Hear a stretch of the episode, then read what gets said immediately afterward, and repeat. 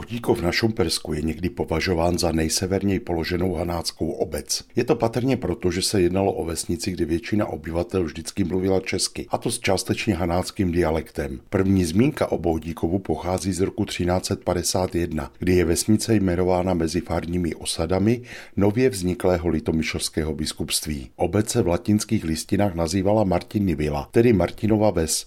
Z toho také vycházelo německé jméno obce Mersdorf. České jméno Bohdíkov Bohdíkov pak vychází ze jména Bohdan či Bohdal. K odlišení od horního Bohdíkova nad Žárovou se používalo i jméno český či dolní Bohdíkov. V nejstarších dobách byla obec součástí rozsáhlého panství, jehož centrem býval Nový hrad. Když Nový hrad zanikl, připadl Bohdíkov k velkolosinskému dominiu polovině 16. století jej držel Jan mladší ze Žerotína a právě on se rozhodl odprodat vesnice Bohdíkov a Hrabenov Vladikovi Tobiáši Progovi z Velmic. Stalo se tak v roce 1560. Ten z nich vytvořil samostatný statek a k němu potřeboval obytné sídlo. Položil tedy základy Bohdíkovské tvrze, o které máme první zmínku v písemných pramenech již k roku 1576. Kromě sídelní funkce plnila tehdy tvrz i funkci hospodářskou.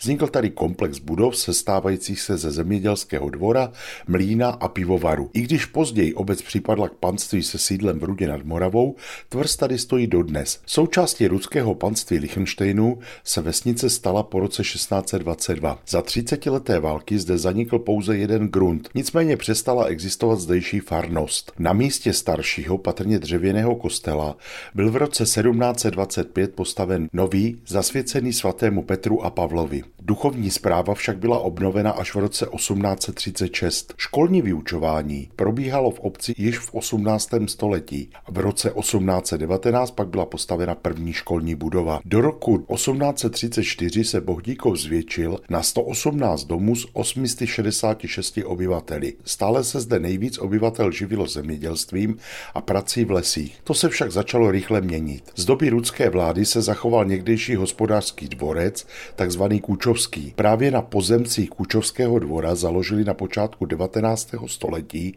Lichtensteinové huť na tavbu železné rudy těžené v okolí a kolem ní pak osadu Alojzov. Po požáru v roce 1873 byla tato huť přeměněna na papírnu. Na pozemcích okolo obce, kde se od pradávna v malém těžil vápenec, byla v roce 1873 postavena vápenka firmy Eisenstein. Později zde pak byly v provozu ještě další dvě velké kruhové vápenky. V roce roce 1887 zahájila provoz strojjedna a slévárna, později i pila, elektrárna a také továrna na hospodářské, dřevoobráběcí a papírenské stroje. Jak rostl počet pracovních míst, rostla i německá menšina v obci.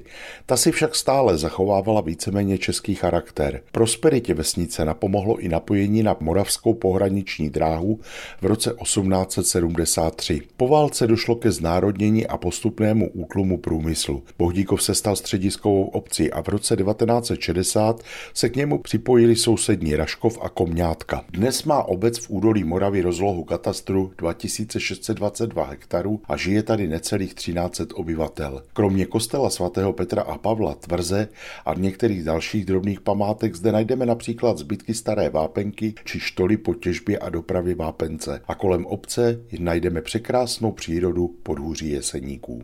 Pohlednici z kraje mezi Pradědem a Hanou, tentokrát z Bohdíkova, vám po vlnách Českého rozhlasu Olomouc poslal Mirek Kobza.